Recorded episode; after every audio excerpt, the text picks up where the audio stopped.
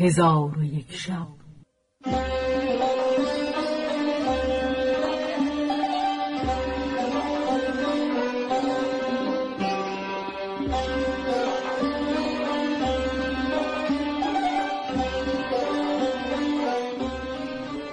داستانهایی برآمده از ژرفای تاریخ و تمدن و فرهنگ مشرق زمین.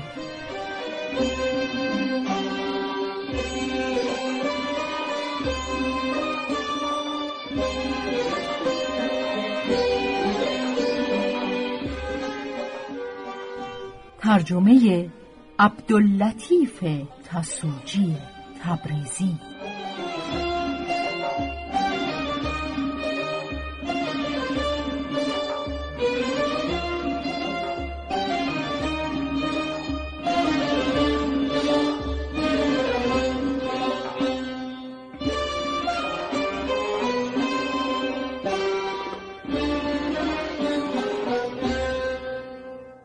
چون شب نود و ششم برآمد.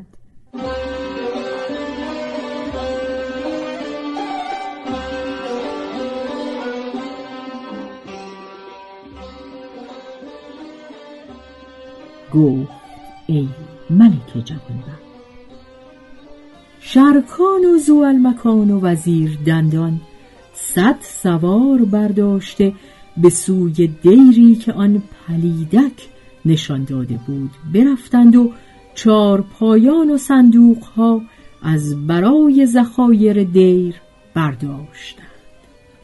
چون بامداد شد حاجب در میان لشکر ندای رحیل داد. لشکر بکوچیدند و ایشان را گمان این بود که شرکان و زوالمکان و وزیر دندان به میان لشکر اندرند. سپاه را کار بدین گونه بود. و اما شرکان و زوالمکان و وزیر دندان آن روز را بدانجا بماندند و آن نصارا که یاران ذات و دواهی و به هیئت بازرگانان بودند بیخبر از مسلمانان برفتند. پس چون ظلمت شب جهان را فرا گرفت. ذات و دواهی با المکان گفت برخیزید و با من به سوی دیر آیید و سپاهی قلیل با خود بردارید. ایشان سخن عجوز بپذیرفتند. آن پلیدک از غایت نشاط و انبساط قوت بگرفت. و مکان می گفت منزه است پروردگاری که این زاهد را خوشحال کرد و قوتش بداد. ما او را بدین سان ندیده بودیم. و آن پلیدک پیش از وقت به ملک قسطنطنیه کتابی با مرغ فرستاده او را از ماجرا آگاه کرده بود که ده هزار سوار دلیر از شجاعان روم بفرست که در دامنه کوه پنهان شوند تا من پادشاه مسلمانان را با برادر و وزیر ایشان بیاورم و نوشته بود که راهب دیر را باید بکشم که حیلت من بی کشتن او صورت نبندد. بدان که اگر حیله تمام شود یک تن از مسلمانان به بلاد اسلام زنده باز نگردد. چون کتاب به افریدون ملک قسطنطنیه رسید در ساعت سپاه بخواست و فرمود که به زودی در دیر حاضر شوند. کار کفار بدین سان شد.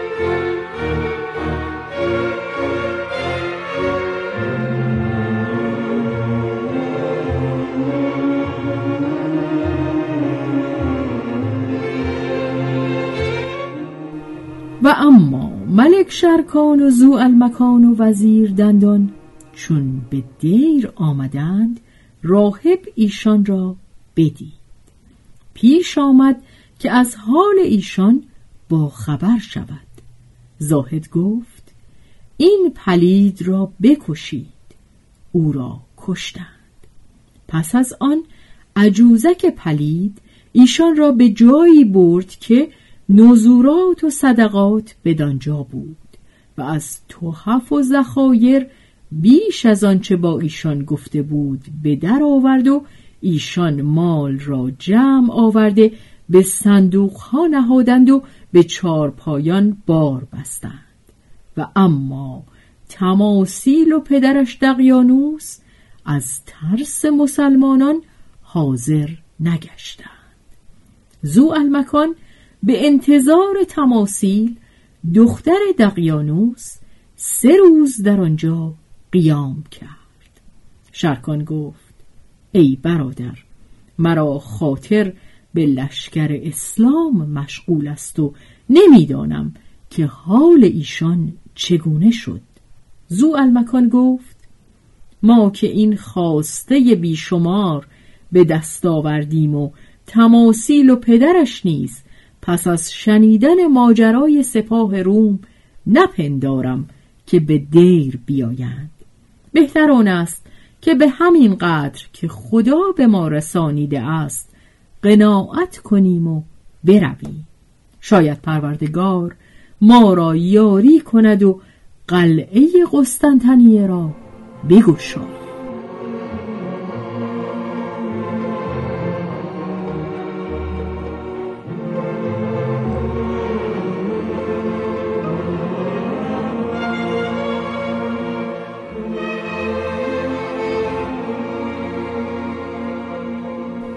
آنگاه از کوه فرود آمدند و عجوز ذات دواهی نمی توانست ممانعت کند و سخنی بگوید.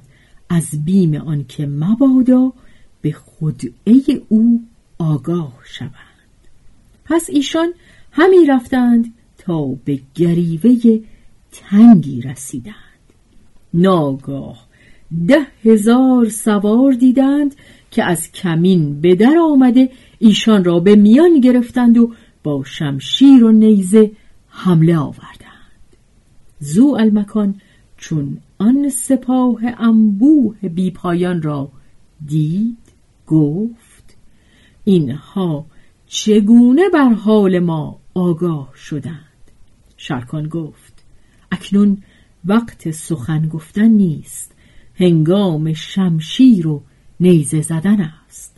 دلقوی دارید و عزیمت را محکم کنید که این گریوه چون کوچه است و به هر دو سو راه دارد و به سید عرب و عجم سوگند که اگر گریوه چنین تنگ نبود ایشان را نابود می کردم اگرچه صد هزار سوار بود.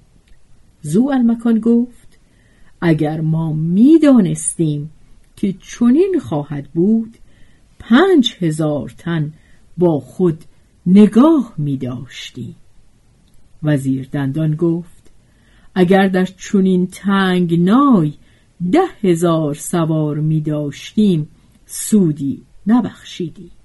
ولکن یاری از پروردگار است و من این گریوه را دیده ام و گریزگاه های آن را نیک دانسته ام. با ملک نعمان هنگامی که قسطنطنیه را محاصره کرده بودم در این گریوه بودم. در اینجا چشمه های خنکتر از برف هست. با من بیایید پیش از آن که سپاه کفار بر ما جمع آیند و راه ها بر ما بگیرند از گریوه به در رویم که همی ترسم کفار قله های کوه را بگیرند و بر ما سنگ ها بپرانند آنگاه ما را علاجی نخواهد بود.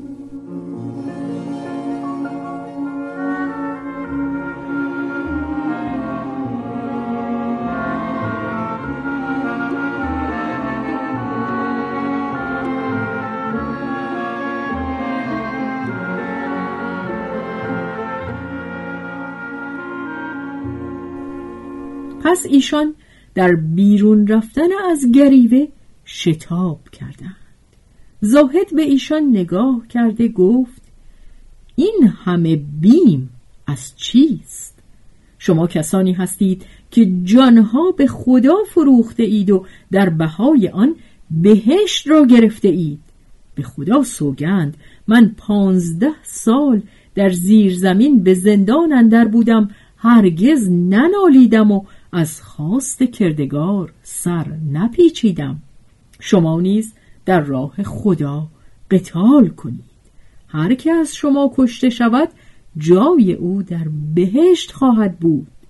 چون این سخن از زاهد شنیدند حزن و اندوه ایشان برفت و ثبات ورزیدند تا اینکه سپاه از هر سو به دیشان گرد آمدند. زو المکان دلیرانه جنگ همی کرد. مردان را با خاک یکسان کرده سرهای دلیران را از تن جدا می ساخت تا اینکه گروه بیشمار از ایشان هلاک کرد.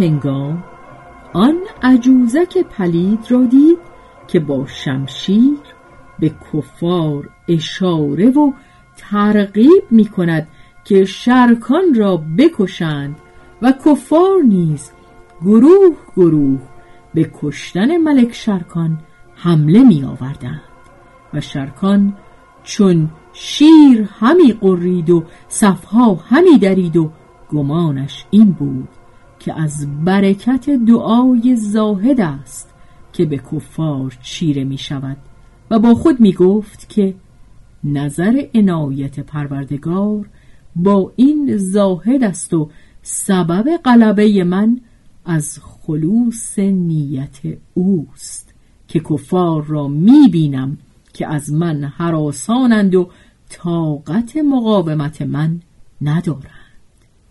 پس آن روز تا هنگام شام به قتال و جدال مشغول بودند. چون ظلمت شب پرده فرو آویخت در قاری از آن گریوه فرود آمدند و در آن روز چهل و پنج تن از دلیران ایشان کشته شده بود. چون در آن غار گرد آمدند زاهد را در میان خود نیافتند و از این سبب اندوهگین شدند و گفتند شاید او نیز شهید گشته.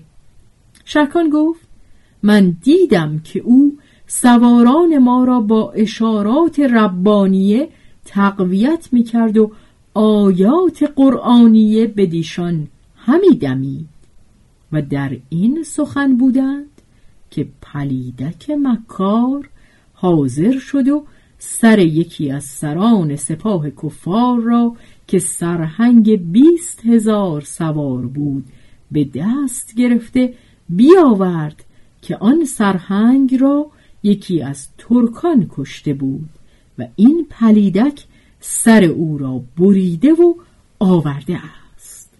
پس سر پیش روی شرکان به زمین انداخت.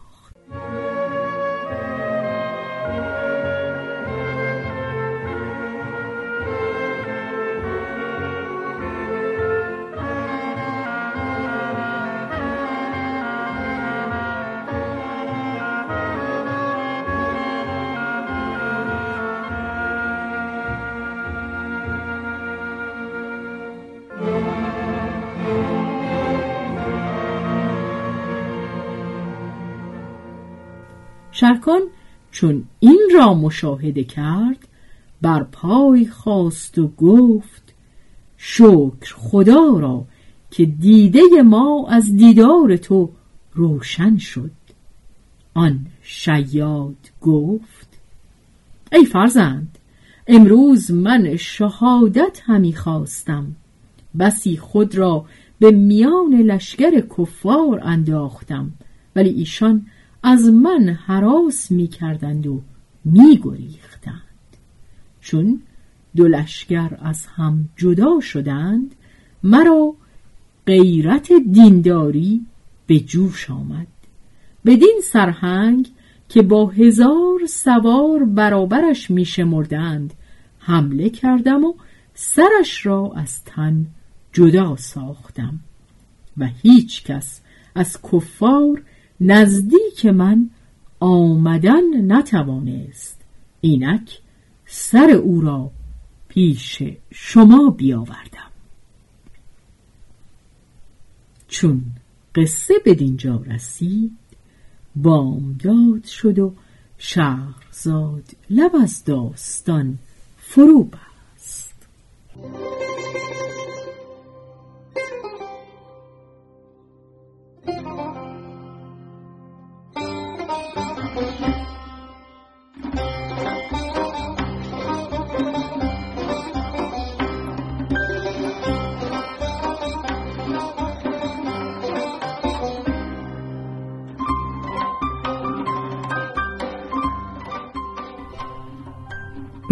روایت شهرزاد فتوهی. تنظیم از مجتبا میرسمیعی.